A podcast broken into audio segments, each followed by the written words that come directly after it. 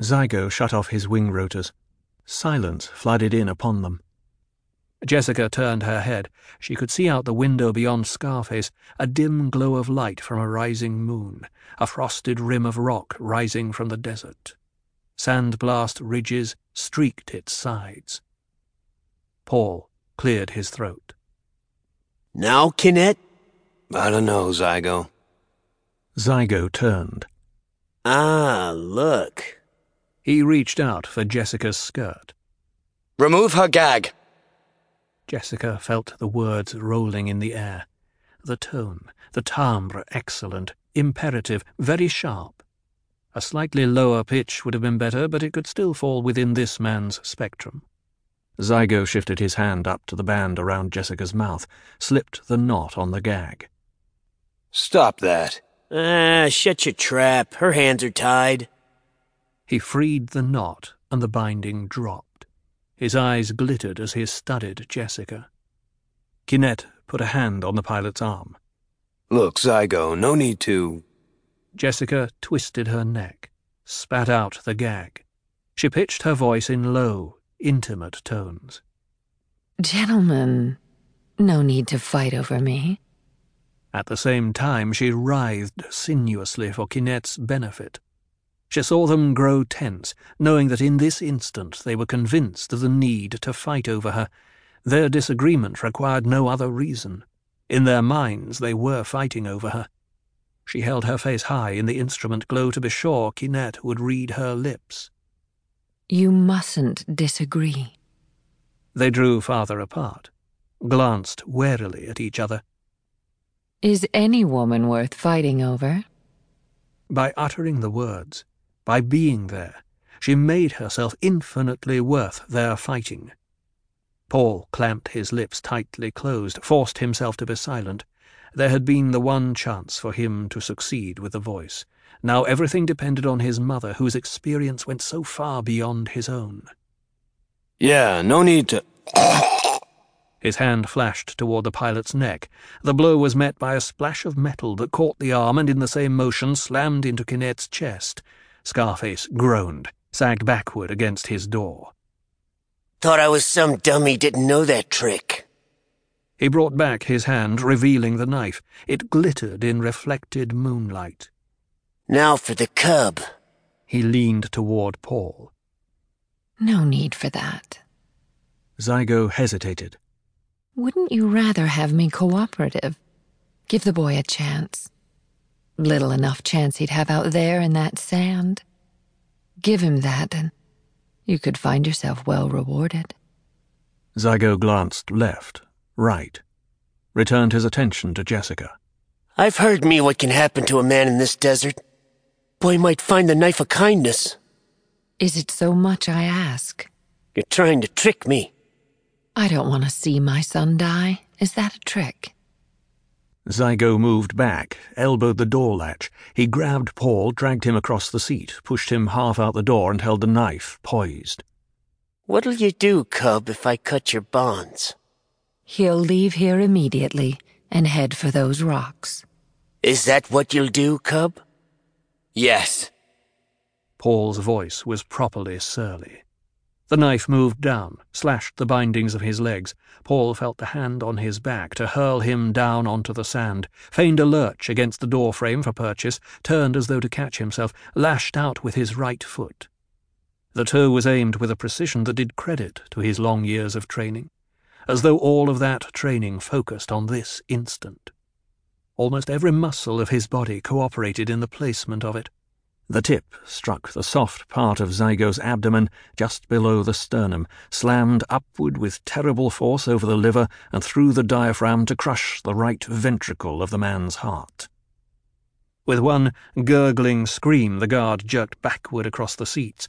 Paul, unable to use his hands, continued his tumble onto the sand, landing with a roll that took up the force and brought him back to his feet in one motion.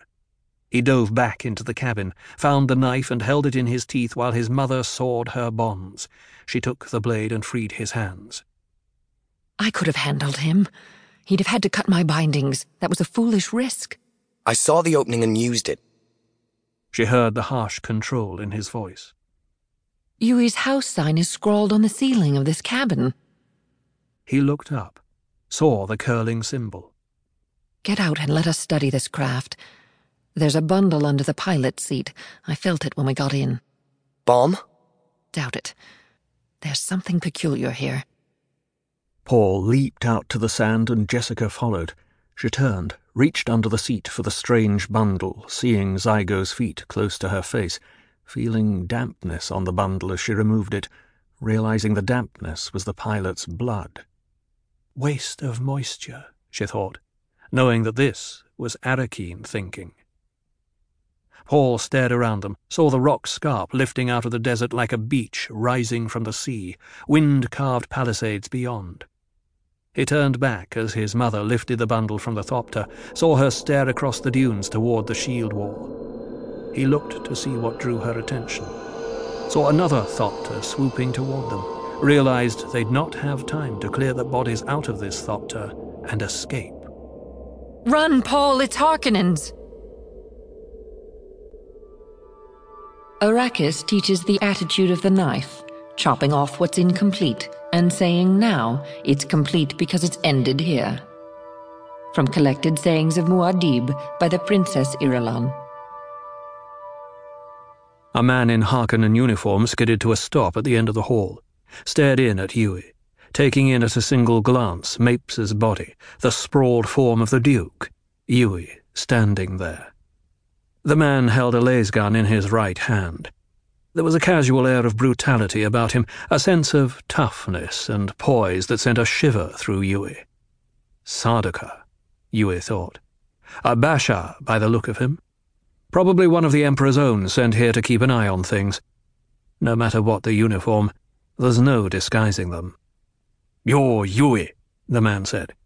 He looked speculatively at the Suk School ring on the doctor's hair, stared once at the diamond tattoo, and then met Yueh's eyes. I am Yueh, the doctor said.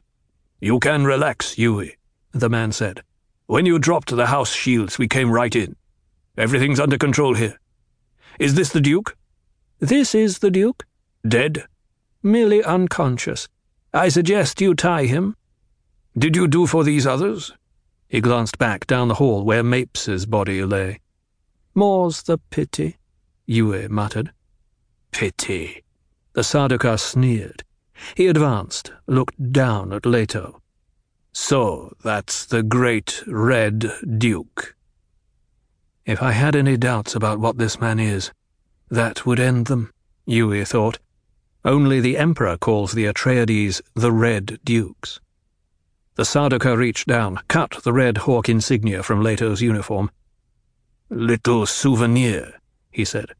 Where's the ducal signet ring? He doesn't have it on him, Yueh said. I can see that, the Sardaukar snapped. Yueh stiffened, swallowed. If they press me, bring in a truth-sayer. They'll find out about the ring, about the thopter I prepared. All will fail.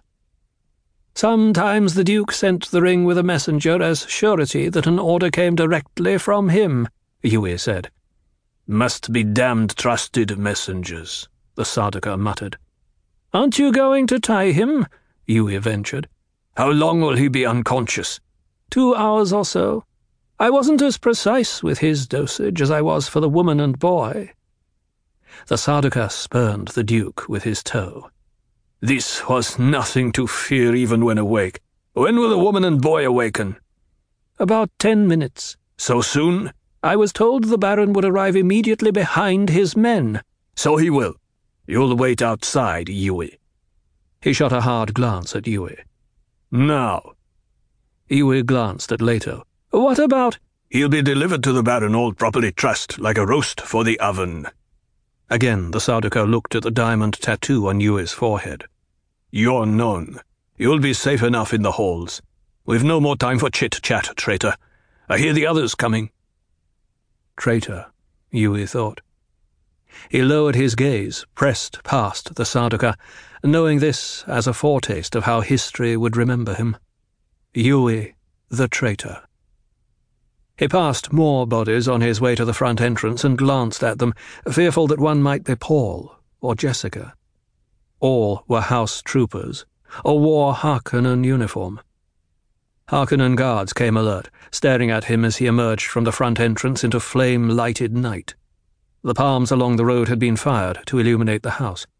Black smoke from the flammables used to ignite the trees poured upward through orange flames. It's the traitor, someone said. The Baron will want to see you soon, another said.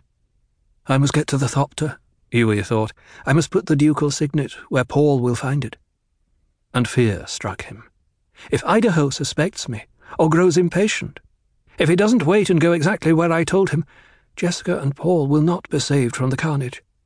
I'll be denied even the smallest relief from my act. The Harkonnen guard released his arm, said, Wait over there, out of the way. Abruptly, Yueh saw himself as cast away in this place of destruction. Spared nothing, given not the smallest pity. Idaho must not fail. Another guard bumped into him, barked, Stay out of the way, you! Even when they've profited by me, they despise me, Yueh thought. He straightened himself as he was pushed aside, regained some of his dignity. Wait for the Baron, a guard officer snarled. Yueh nodded, walked with controlled casualness along the front of the house, turned the corner into shadows out of sight of the burning palms. Quickly, Every step betraying his anxiety, Yueh made for the rear yard beneath the conservatory where the Thopter waited, the craft they had placed there to carry away Paul and his mother. A guard stood at the open rear door of the house, his attention focused on the lighted hall and men banging through there, searching from room to room. How confident they were. Yueh hugged the shadows, worked his way around the Thopter, eased open the door on the side away from the guard. He felt under the front seats for the Fremkit he had hidden there, lifted a flap and slipped in the ducal signet. He felt the crinkling of the spice paper there, the note he had written, pressed the ring into the paper. He removed his hand, resealed the pack. Softly, Yueh closed the Thopter door, worked his way back to the corner of the house and around toward the flaming trees. Now it is done, he thought.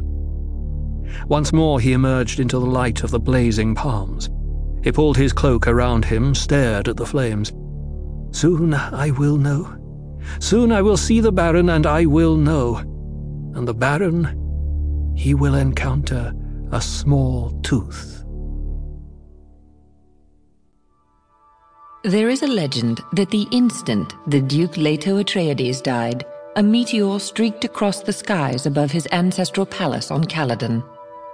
The Princess Irulan Introduction to a Child's History of Muad'Dib. The Baron Vladimir Harkonnen stood at a viewpoint of the grounded lighter he was using as a command post. Out the door he saw the flame-lighted night of Arrakeen. His attention focused on the distant shield wall, where his secret weapon was doing its work.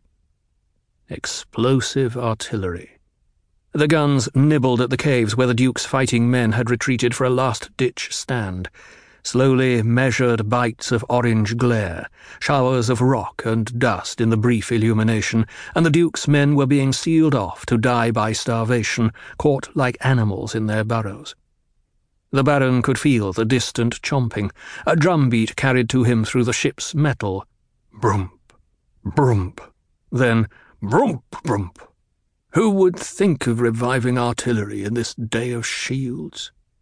The thought was a chuckle in his mind, but it was predictable the Duke's men would run for those caves, and the Emperor will appreciate my cleverness in preserving the lives of our mutual force. He adjusted one of the little suspensors that guarded his fat body against the pull of gravity. A smile creased his mouth, pulled at the lines of his jowls. A pity to waste such fighting men as the Duke's, he thought. He smiled more broadly, laughed at himself. Pity should be cruel. He nodded. Failure was, by definition, expendable. The whole universe sat there, open to the man who could make the right decisions. The uncertain rabbits had to be exposed, made to run for their burrows. Else how could you control them and breed them? He pictured his fighting men as bees routing the rabbits, and he thought, the day hums sweetly when you have enough bees working for you. A door opened behind him. The Baron studied the reflection in the night-blackened viewport before turning. Piter de Vries advanced into the chamber, followed by Umman Kudu, the captain of the Baron's personal guard. There was a motion of men just outside the door, the mutton faces of his guard, their expressions carefully sheep-like in his presence. The Baron turned. Piter touched finger to forelock in his mocking salute. Good news, my lord. The Sardaukar have brought in the Duke. Of course they have, the Baron rumbled. He studied the sombre mask of villainy on Piter's effeminate face, and the eyes, those shaded slits of bluest blue in blue. Soon I must remove him, the Baron thought.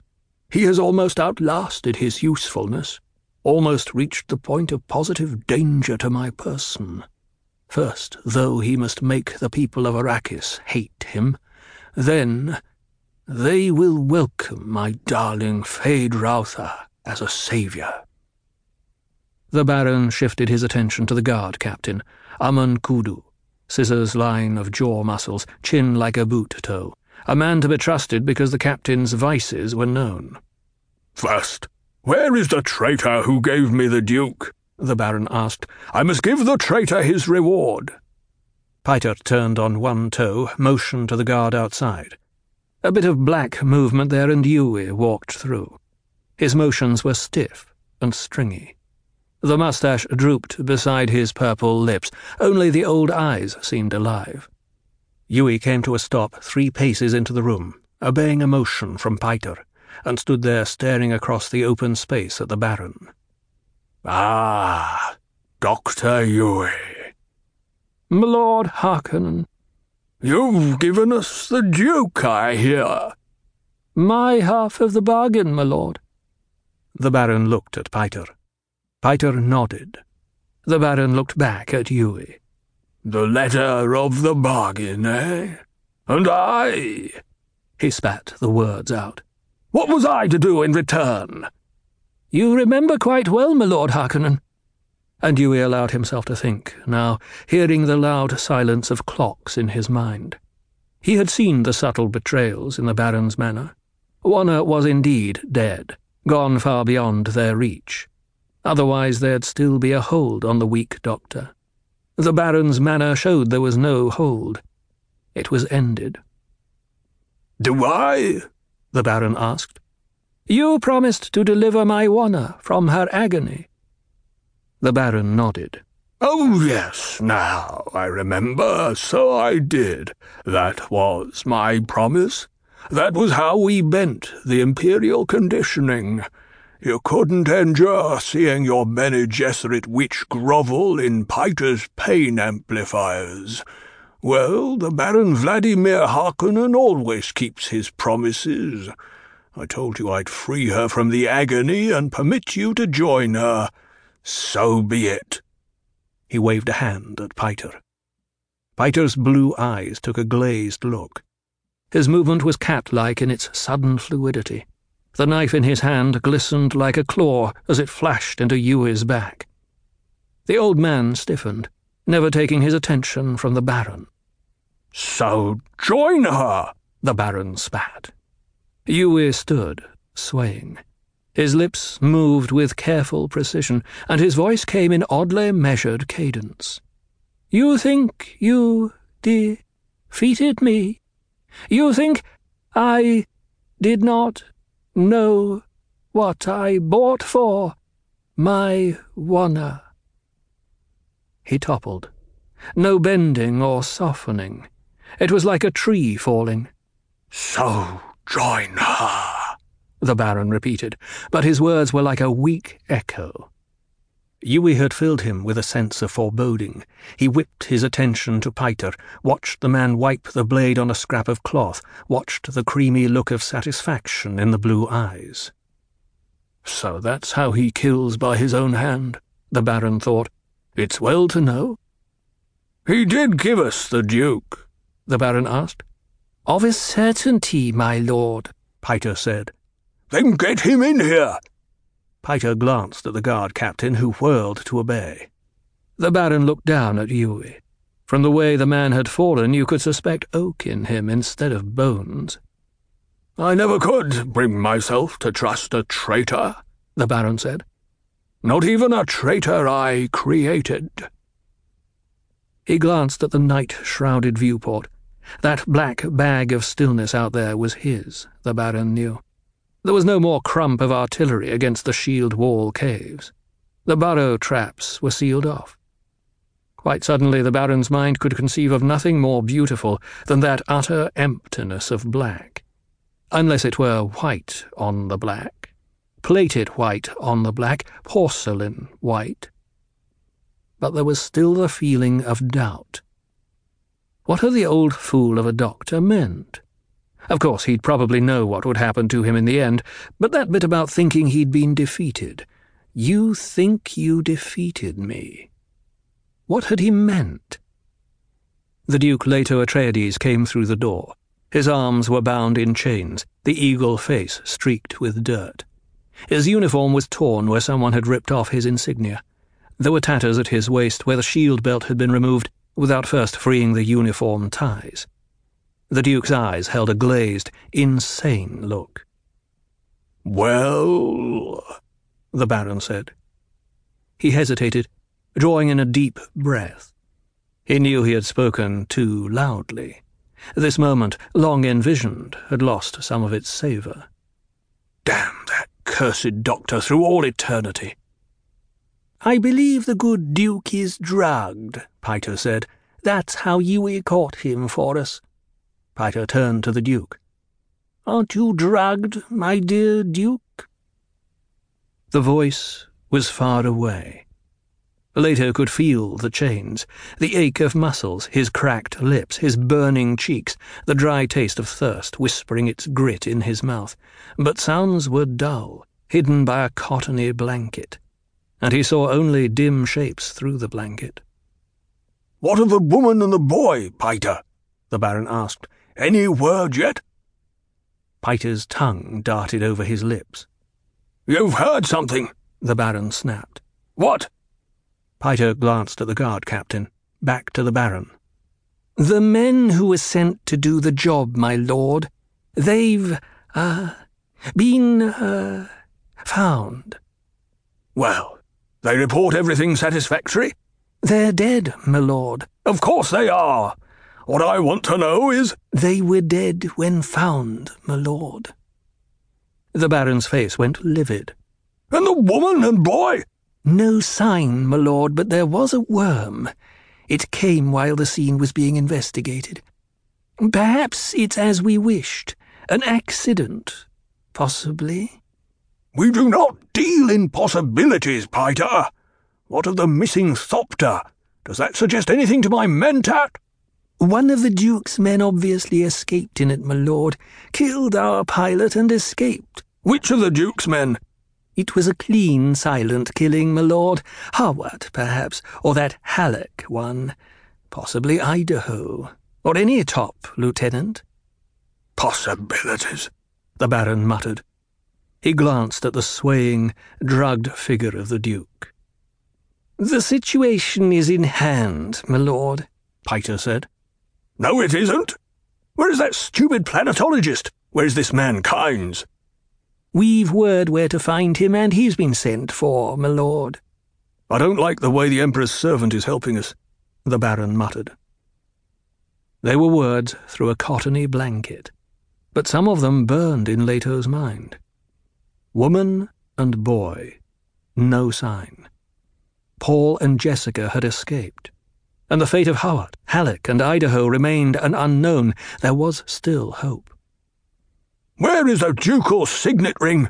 the Baron demanded. His finger is bare. The Sardaukar say it was not on him when he was taken, my lord, the guard captain said. You killed the doctor too soon, the Baron said. That was a mistake. You should have warned me, Piter. You moved too precipitately for the good of our enterprise. He scowled possibilities. The thought hung like a sine wave in Leto's mind. Paul and Jessica have escaped. And there was something else in his memory. A bargain. He could almost remember it. The tooth. He remembered part of it now. A pill of poison gas shaped into a false tooth. Someone had told him to remember the tooth. The tooth was in his mouth. He could feel its shape with his tongue. All he had to do was bite sharply on it. Not yet. The someone had told him to wait until he was near the Baron. Who had told him? He couldn't remember. How long will he remain drugged like this? the Baron asked. Perhaps another hour, my lord. Perhaps, the Baron muttered. Again he turned to the night-blackened window. I am hungry. That's the Baron. That fuzzy grey shape there, Leto thought. The shape danced back and forth, swaying with the movement of the room, and the room expanded and contracted. It grew brighter and darker. It folded into blackness and faded. Time became a sequence of layers for the Duke. He drifted up through them. I must wait. There was a table. Leto saw the table quite clearly. And a gross, fat man on the other side of the table, the remains of a meal in front of him. Leto felt himself sitting in a chair across from the fat man, felt the chains, the straps that held his tingling body in the chair. He was aware there had been a passage of time, but its length escaped him. I believe he's coming around, Baron. A silky voice, that one. That was Piter. So I see, Piter. A rumbling basso. The Baron. Leto sensed increasing definition in his surroundings. The chair beneath him took on firmness. The bindings were sharper and he saw the Baron clearly now. Leto watched the movements of the man's hands, compulsive touchings, the edge of a plate, the handle of a spoon, a finger tracing the fold of a jowl. Leto watched the moving hand, fascinated by it. You can hear me, Duke Leto, the Baron said. I know you can hear me. We want to know from you where to find your concubine and the child you sired on her. No sign escaped Leto, but the words were a wash of calmness through him. It's true, then. They don't have Paul and Jessica. This is not a child's game we play, the Baron rumbled. You must know that. He leaned toward Leto, studying the face. It pained the Baron that this could not be handled privately, just between the two of them. To have others see royalty in such straits, it set a bad precedent. Leto could feel strength returning. And now, the memory of the false tooth stood out in his mind like a steeple in a flat landscape. The nerve-shaped capsule within that tooth, the poison gas. He remembered who had put the deadly weapon in his mouth. Yueh. Drug-fogged memory of seeing a limp corpse dragged past him in this room hung like a vapour in Leto's mind. He knew it had been Yueh. Do you hear that noise, Duke Leto? the Baron asked. Leto grew conscious of a frog sound, the bird mewling of someone's agony. We caught one of your men disguised as a Fremen, the Baron said. We penetrated the disguise quite easily. The eyes, you know. He insists he was sent among the Fremen to spy on them. I've lived for a time on this planet, cher cousin. One does not spy on those ragged scum of the desert. Tell me, did you buy their help? Did you send your woman and son to them? Leto felt fear tighten his chest. If Yueh sent them to the desert fold, the search won't stop until they're found. Come, come, the Baron said. We don't have much time, and pain is quick. Please don't bring it to this, my dear Duke. The Baron looked up at Piter, who stood at Leto's shoulder. Piter doesn't have all his tools here, but I'm sure he could improvise. Improvisation is sometimes the best, Baron. That silky, insinuating voice, Leto heard it at his ear. You had an emergency plan, the Baron said. Where have your woman and the boy been sent? He looked at Leto's hand. Your ring is missing. Does the boy have it? The Baron looked up, stared into Leto's eyes. You don't answer, he said. Will you force me to do a thing I do not want to do? Piter will use simple, direct methods. I agree they're sometimes the best, but it's not good that you should be subjected to such things. Hot tallow on the back, perhaps? Or on the eyelids, Piter said. Perhaps on other portions of the body. It's especially effective when the subject doesn't know where the tallow will fall next. It's a good method, and there's a sort of beauty in the pattern of pus white blisters on naked skin, eh, Baron? Exquisite, the Baron said, and his voice sounded sour. Those touching fingers. Leto watched the fat hands, the glittering jewels on baby fat hands, their compulsive wandering. The sounds of agony coming through the door behind him gnawed at the Duke's nerves.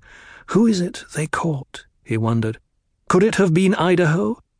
Believe me, cher cousin, the Baron said, I do not want it to come to this.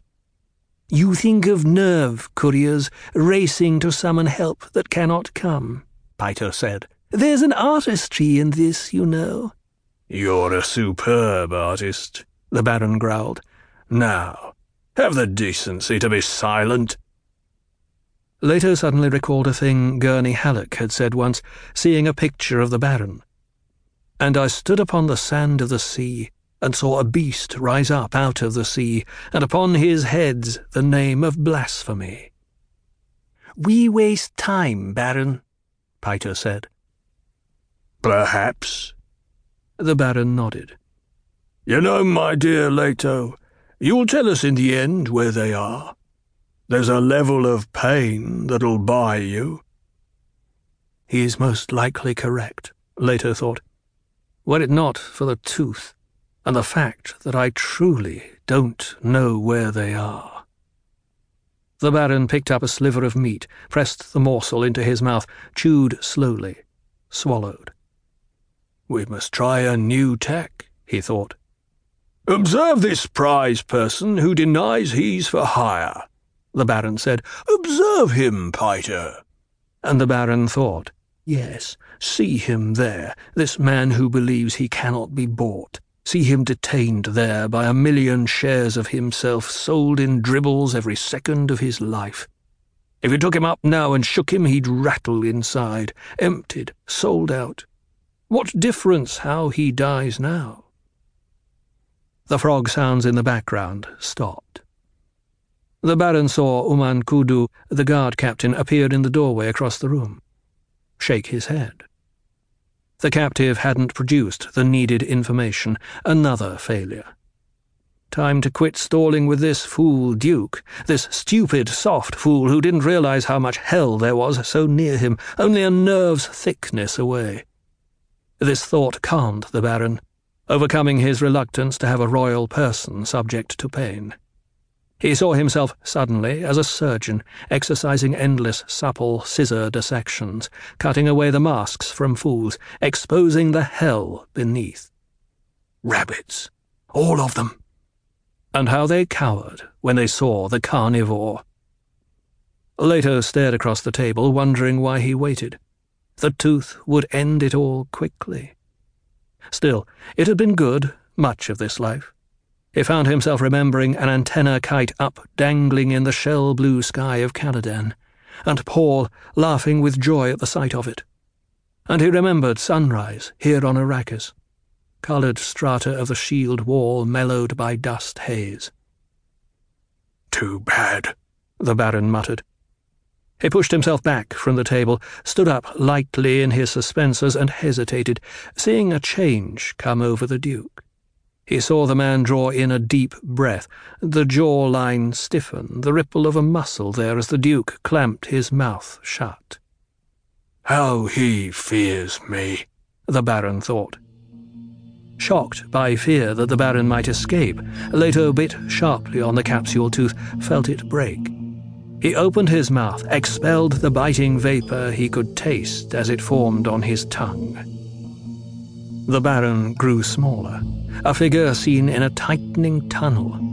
Leto heard a gasp beside his ear, the silky voiced one, Piter. It got him too. Piter! What's wrong? The rumbling voice was far away. Leto sensed memories rolling in his mind, the old toothless mutterings of hags.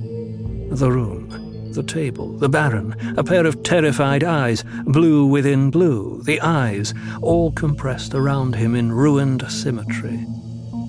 There was a man with a boot toe chin, a toy man falling. The toy man had a broken nose, slanted to the left, an offbeat metronome caught forever at the start of an upward stroke. Leto heard the crash of crockery, so distant, a roaring in his ears.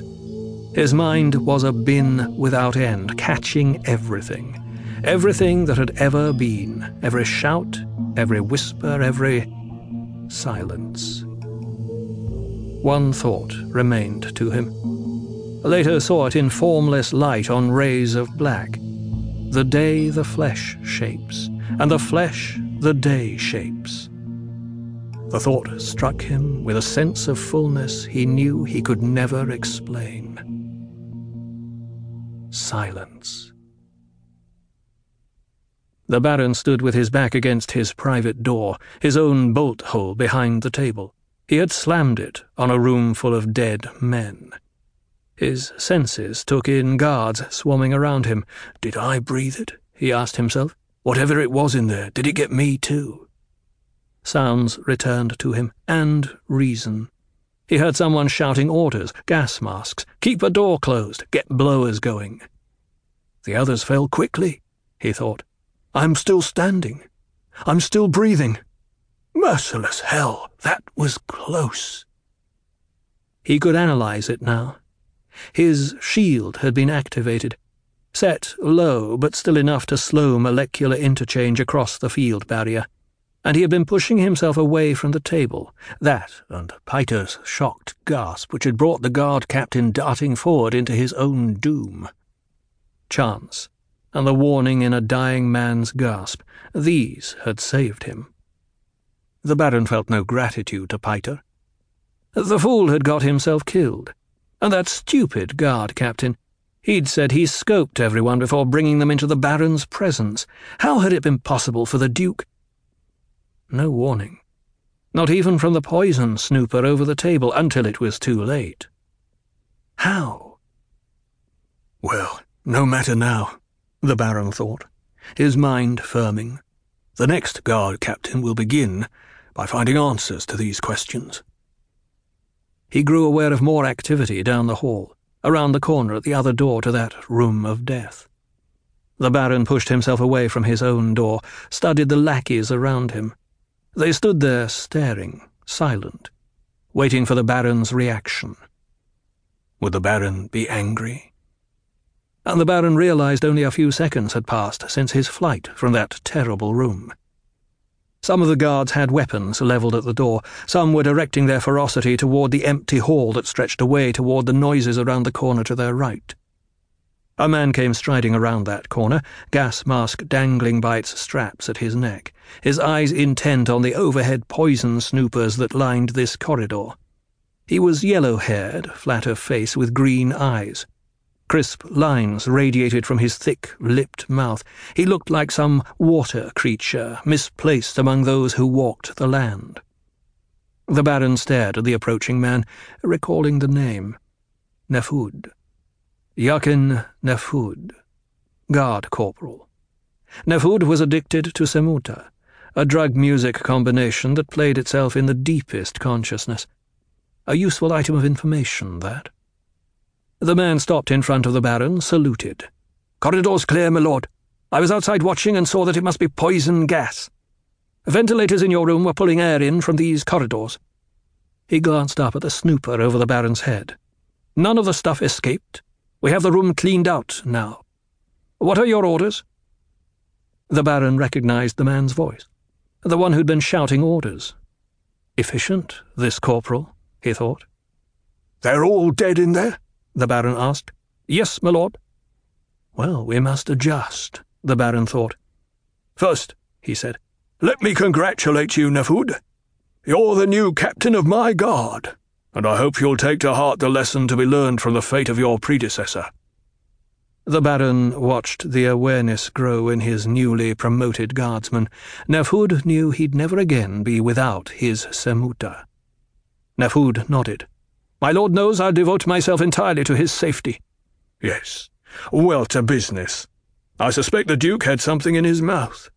You will find out what that something was, how it was used, who helped him put it there. You'll take every precaution. He broke off his chain of thought shattered by a disturbance in the corridor behind him. Guards at the door to the lift from the lower levels of the frigate trying to hold back a tall Colonel Bashar who had just emerged from the lift.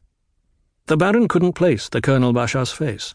Thin, with mouth like a slash in leather, twin ink spots for eyes.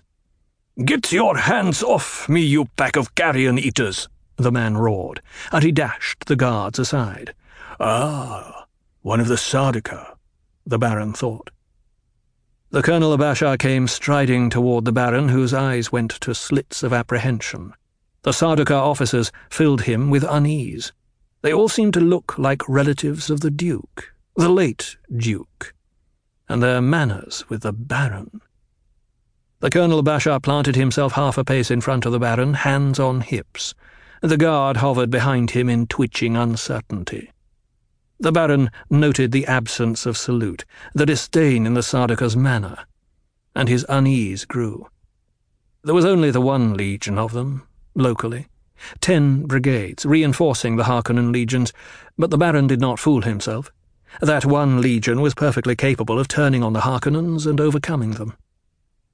Tell your men they are not to prevent me from seeing you, Baron, the Sardaukar growled. My men brought you the Atreides Duke, before I could discuss his fate with you. We will discuss it now. I must not lose face before my men, the Baron thought. So?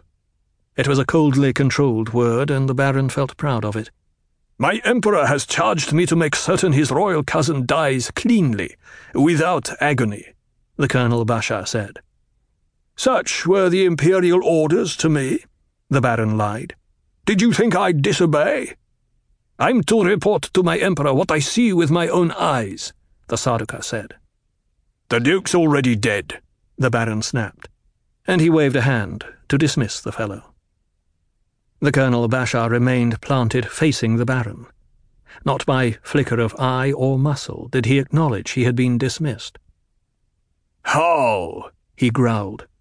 Really, the Baron thought, this is too much. By his own hand, if you must know, the Baron said. He took poison. I will see the body now, the Colonel Bashar said. The Baron raised his gaze to the ceiling in feigned exasperation while his thoughts raced. Damnation! This sharp-eyed Sardaukar will see the room before a thing's been changed. Now, the Sardaukar growled. I'll see it with my own eyes. There was no preventing it, the Baron realized. The Sardaukar would see all, He'd know the Duke had killed Harkonnen men, that the Baron most likely had escaped by a narrow margin.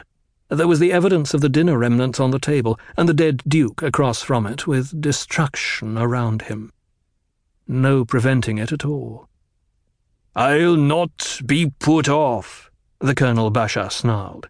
You're not being put off, the Baron said, and he stared into the Sardaukar's obsidian eyes. I hide nothing from my Emperor. He nodded to Nefud. The Colonel Bashar is to see everything at once. Take him in by the door where you stood, Nefud. This way, sir, Nefud said. Slowly, insolently, the Sardaukar moved around the Baron, shouldered away through the guardsmen. Insufferable, the Baron thought. Now the Emperor will know how I slipped up. He'll recognize it as a sign of weakness and it was agonizing to realize that the Emperor and his Sardaukar were alike in their disdain for weakness. The Baron chewed at his lower lip, consoling himself that the Emperor at least had not learned of the Atreides raid on Giedi Prime, the destruction of the Harkonnen spice stores there. Damn that slippery Duke, The Baron watched the retreating backs, the arrogant Sardaukar and the stocky, efficient Nefud. We must adjust, the Baron thought. I'll have to put Rabban over this damnable planet once more. Without restraint, I must spread my own Harkonnen blood to put Arrakis into a proper condition for accepting Feyd-Rautha. Damn that Piter! He would get himself killed before I was through with him. The Baron sighed and I must send at once to Tleilax for a new mentat. They undoubtedly have the new one ready for me by now. One of the guardsmen beside him coughed. The Baron turned toward the man. I'm hungry. Yes, my lord. And I wish to be diverted while you're clearing out that room and studying its secrets for me. The Baron rumbled. The guardsman lowered his eyes. What diversion does my lord wish? I'll be in my sleeping chambers, the Baron said. Bring me that young fellow we bought on Gamont, the one with the lovely eyes. Drag him well. I don't feel like wrestling. Yes, my lord. The Baron turned away, began moving with his bouncing, suspensor-buoyed pace toward his chambers. Yes, he thought, the one with the lovely eyes the one who looks so much like the young Paul Atreides. O seas of Caladan, O people of Duke Leto, citadel of Leto fallen, fallen forever. From Songs of Muad'Dib by the Princess Irulan. Paul felt that all his past, every experience before this night, had become sand, curling in an hourglass, he sat near his mother, hugging his knees within a small fabric and plastic hutment, a still tent that had come, like the Fremen clothing they now wore, from the pack left in the Thopter. There was no doubt in Paul's mind who had put the Fremkit there, who had directed the course of the Thopter carrying them captive. Yueh. The traitor doctor had sent them directly into the hands of Duncan Idaho. Paul stared out the transparent end of the still tent at the moon-shadowed rocks that ringed this place where Idaho had hidden them. Hidden like a child when I'm now the Duke, Paul thought. He felt the thought gall him, but he could not deny the wisdom in what they did. Something had happened to his awareness this night. He saw with sharpened clarity every circumstance and occurrence around him. He felt unable to stop the inflow of data or the cold precision with which each new item was added to his knowledge, and the computation was centered in his awareness. It was mentat power and more.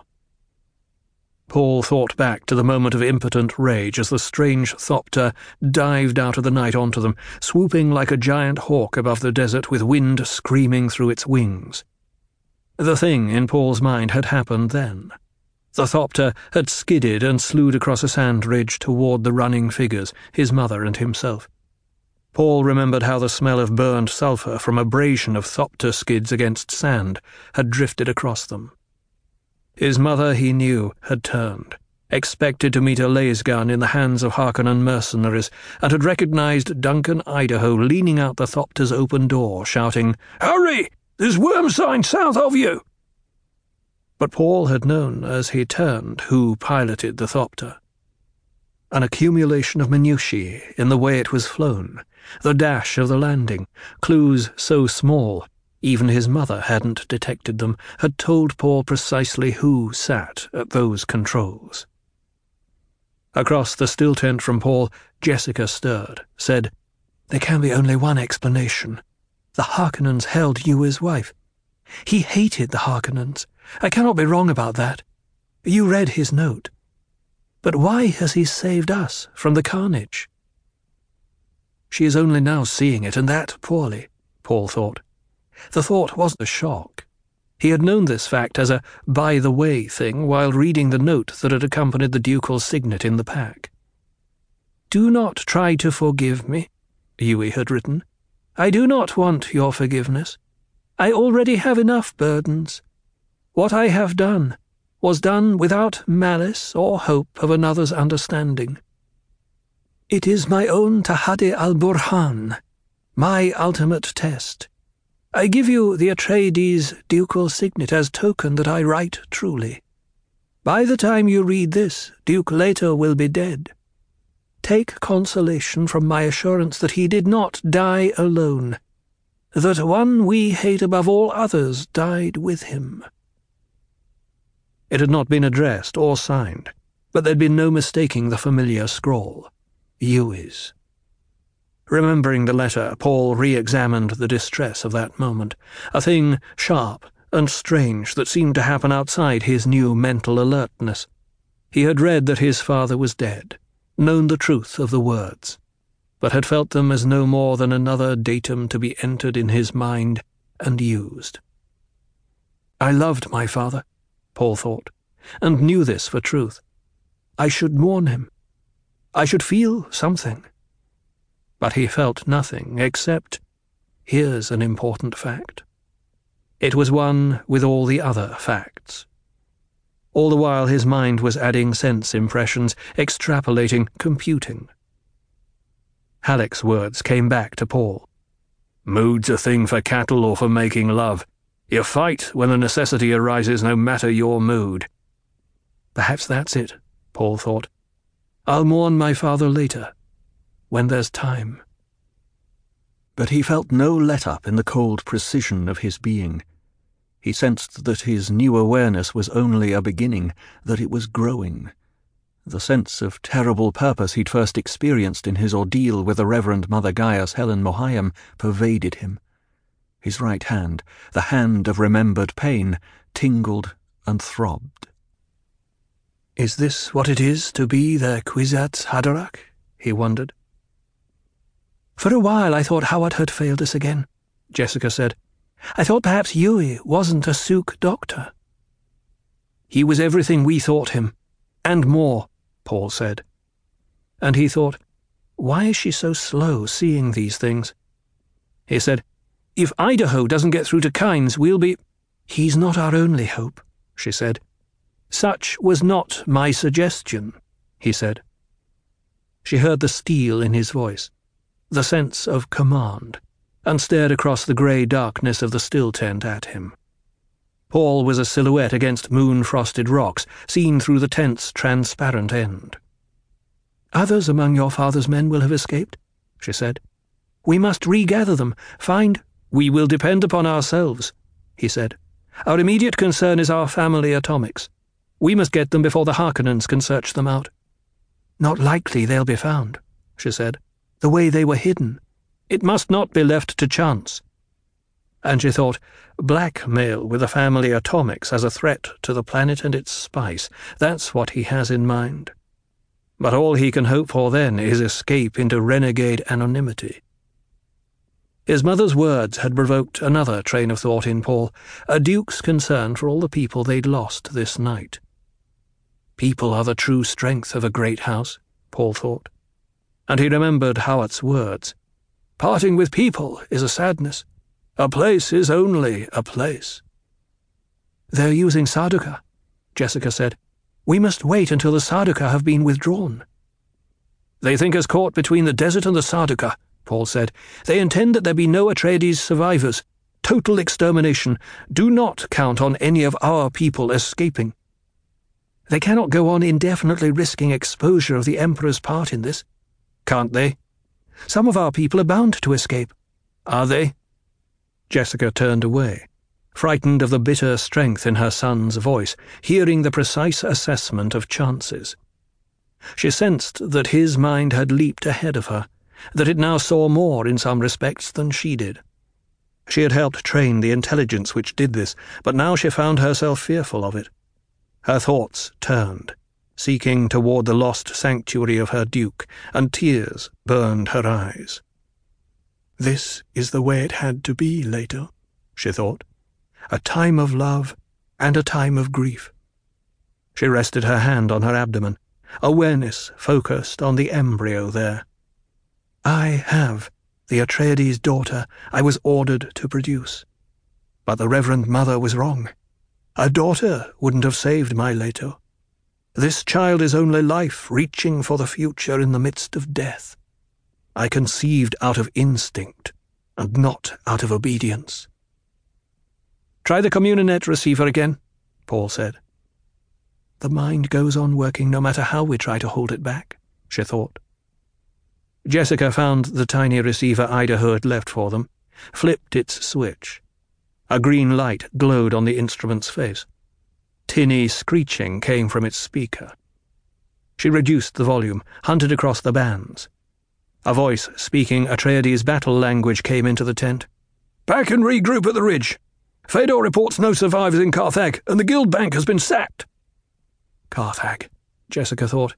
That was a Harkonnen hotbed. There's Sardaukar, the voice said. Watch out for Sardaukar in Atreides uniforms. They're. A roaring filled the speaker. Then silence. Try the other bands, Paul said. Do you realize what that means? Jessica asked. I expected it. They want the Guild to blame us for destruction of their bank. With the Guild against us, we are trapped on Arrakis. Try the other bands. She weighed his words. I expected it. What had happened to him? Slowly, Jessica returned to the instrument. As she moved the band slide, they caught glimpses of violence in the few voices calling out in Atreides battle language. Fall back! Try to regroup it. Trapped in a cave at. And there was no mistaking the victorious exultation in the Harkonnen gibberish that poured from the other bands. Sharp commands, battle reports. There wasn't enough of it for Jessica to register and break the language, but the tone was obvious. Harkonnen victory. Paul shook the pack beside him, hearing the two literjons of water gurgle there. He took a deep breath, looked up through the transparent end of the tent at the rock escarpment outlined against the stars. His left hand felt the sphincter seal of the tent's entrance. It'll be dawn soon, he said. We can wait through the day for Idaho, but not through another night. In the desert you must travel by night and rest in shade through the day. Remembered lore insinuated itself into Jessica's mind. Without a still suit, a man sitting in shade on the desert needs five litres of water a day to maintain body weight. She felt the slick, soft skin of the still suit against her body, thinking how their lives depended on these garments. If we leave here, Idaho can't find us, she said. There are ways to make any man talk, he said. If Idaho hasn't returned by dawn, we must consider the possibility he has been captured. How long do you think he could hold out? The question required no answer, and she sat in silence. Paul lifted the seal on the pack, pulled out a tiny micro manual with glow tab and magnifier. Green and orange letters leaped up at him from the pages. Literjons, still tent, energy caps, recaths, sand snork, binoculars, still suit rep kit, Baradye pistol, sync chart, filt plugs, paracompass, maker hooks, thumpers, Fremkit, fire pillar. So many things for survival on the desert. Presently he put the manual aside on the tent floor. Where can we possibly go? Jessica asked. My father spoke of desert power, Paul said. The Harkonnens cannot rule this planet without it. They've never ruled this planet, nor shall they. Not even with ten thousand legions of Sardaukar. Paul, you can't think that. We've all the evidence in our hands, he said, right here in this tent. The tent itself, this pack and its contents, these still suits. We know the Guild wants a prohibitive price for weather satellites. We know that. What have weather satellites got to do with it? she asked. They couldn't possibly. She broke off. Paul sensed the hyper alertness of his mind reading her reactions, computing on minutiae. You see it now, he said. Satellites watch the terrain below. There are things in the deep desert that will not bear frequent inspection. You're suggesting the Guild itself controls this planet? She was so slow. No, he said. The Fremen. They're paying the Guild for privacy. Paying in a coin that's freely available to anyone with desert power. Spice. This is more than a second approximation answer. It's the straight line computation. Depend on it. Paul, Jessica said, you're not a mentat yet. You can't know for sure how. I'll never be a mentat, he said. I'm something else. A freak. Paul, how can you say such? Leave me alone. He turned away from her, looking out into the night. Why can't I mourn? he wondered. He felt that every fibre of his being craved this release, but it would be denied him forever. Jessica had never heard such distress in her son's voice. She wanted to reach out to him, hold him, comfort him, help him, but she sensed there was nothing she could do. He had to solve this problem by himself. The glowing tab of the Fremkit manual between them on the tent floor caught her eye. She lifted it, glanced at the flyleaf, reading, Manual of the Friendly Desert, the place full of life. Here are the ayat and burhan of life. Believe, and Allah shall never burn you. It reads like the Azhar book, she thought, recalling her studies of the great secrets. Has a manipulator of religions been on Arrakis? Paul lifted the paracompass from the pack, returned it, said, Think of all these special application Fremen machines. They show unrivaled sophistication. Admit it. The culture that made these things betrays depths no one suspected. Hesitating, Still worried by the harshness in his voice, Jessica returned to the book, studied an illustrated constellation from the Arrakeen sky. Muad'Dib, the mouse, and noted that the tail pointed north. Paul stared into the tense darkness at the dimly discerned movements of his mother, revealed by the manual's glow tab. Now is the time to carry out my father's wish, he thought. I must give her his message now while she has time for grief. Grief would inconvenience us later. And he found himself shocked by precise logic. Mother, he said. Yes. She heard the change in his voice, felt coldness in her entrails at the sound. Never had she heard such harsh control. My father is dead, he said. She searched within herself for the coupling of fact and fact and fact the Bene Gesserit way of assessing data, and it came to her. The sensation of terrifying loss. Jessica nodded, unable to speak. My father charged me once, Paul said, to give you a message if anything happened to him. He feared you might believe he distrusted you. That useless suspicion, she thought. He wanted you to know he never suspected you, Paul said, and explained the deception, adding, he wanted you to know he always trusted you completely, always loved you and cherished you. He said he would sooner have mistrusted himself, and he had but one regret that he never made you his Duchess. She brushed the tears coursing down her cheeks, thought, What a stupid waste of the body's water. But she knew this thought for what it was the attempt to retreat from grief into anger. Leto, my Leto, she thought. What terrible things we do to those we love. With a violent motion, she extinguished the little manual's glow tab. Sobs shook her. Paul heard his mother's grief and felt the emptiness within himself. I have no grief, he thought. Why? Why? He felt the inability to grieve as a terrible flaw. A time to get and time to lose. Jessica thought, quoting to herself from the O.C. Bible. A time to keep, and a time to cast away. A time for love, and a time to hate. A time of war, and a time of peace. Paul's mind had gone on in its chilling precision. He saw the avenues ahead of them on this hostile planet. Without even the safety valve of dreaming, he focused his prescient awareness, seeing it as a computation of most probable futures, but with something more, an edge of mystery, as though his mind dipped into some timeless stratum and sampled the winds of the future. Abruptly, as though he had found a necessary key, Paul's mind climbed another notch in awareness. He felt himself clinging to this new level, clutching at a precarious hold and peering about. It was as though he existed within a globe, with avenues radiating away in all directions. Yet this only approximated the sensation. He remembered once seeing a gauze kerchief blowing in the wind, and now he sensed the future as though it twisted across some surface as undulant and impermanent as that of the wind-blown kerchief. He saw people. He felt the heat and cold of uncounted probabilities. He knew names and places, experienced emotions without number, reviewed data of innumerable unexplored crannies. There was time to probe and test and taste, but no time to shape.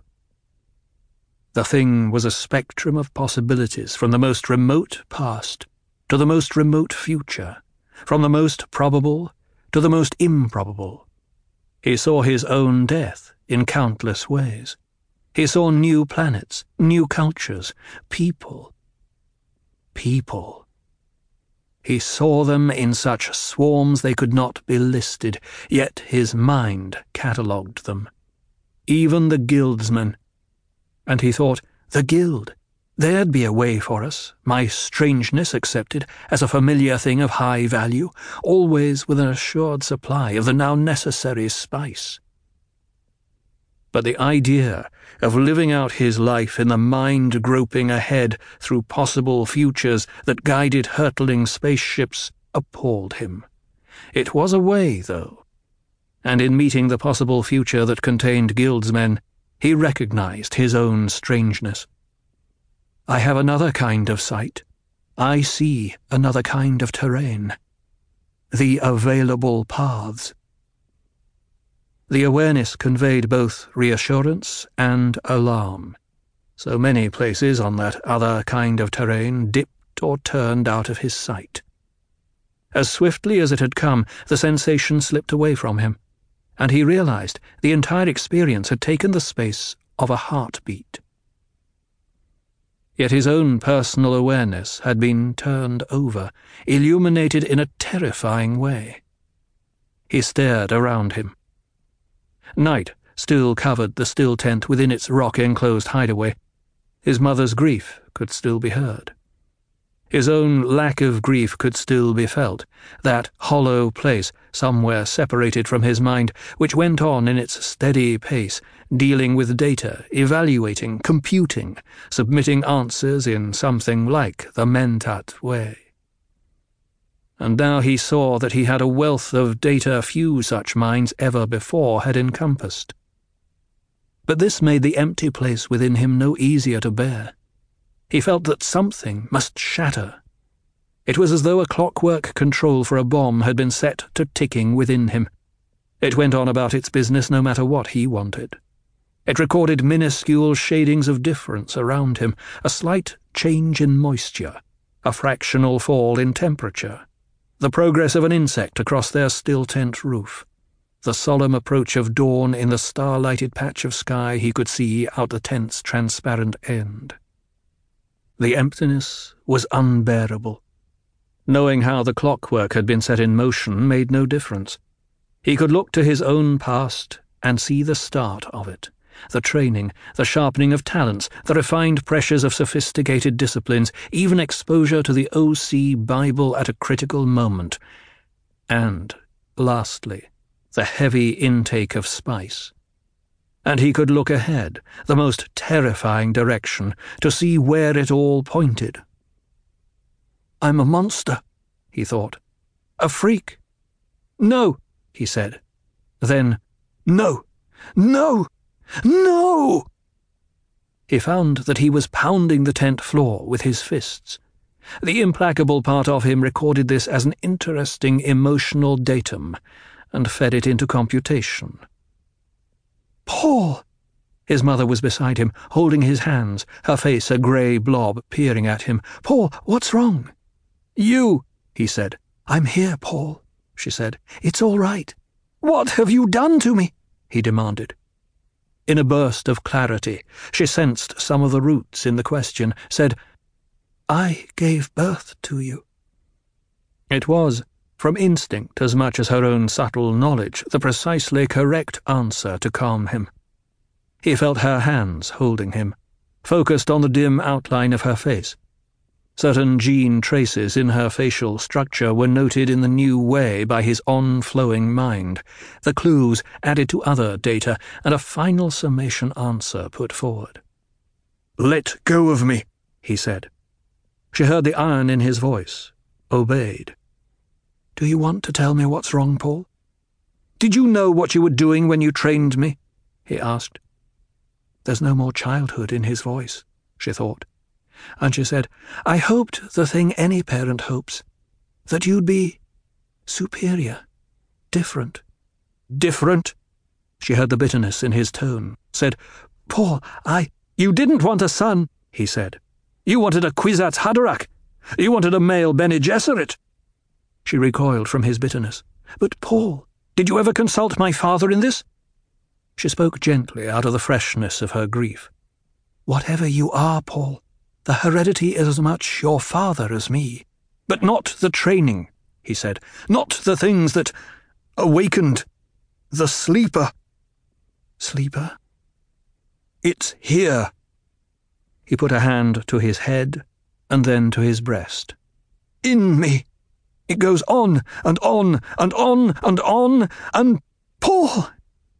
She had heard the hysteria edging his voice. Listen to me, he said. You wanted the Reverend Mother to hear about my dreams. You listen in her place now. I've just had a waking dream. Do you know why? You must calm yourself, she said. If there's. The spice, he said. It's in everything here. The air, the soil, the food. The geriatric spice. It's like the truth sayer drug. It's a poison. She stiffened. His voice lowered, and he repeated, A poison so subtle, so insidious, so irreversible, it won't even kill you unless you stop taking it. We can't leave Arrakis unless we take part of Arrakis with us. The terrifying presence of his voice brooked no dispute. You and the spice, Paul said. The spice changes anyone who gets this much of it, but thanks to you, I could bring the change to consciousness. I don't get to leave it in the unconscious where its disturbance can be blanked out. I can see it. Paul, you. I see it, he repeated. She heard madness in his voice, didn't know what to do. But he spoke again, and she heard the iron control return to him. We're trapped here. We're trapped here, she agreed and she accepted the truth of his words.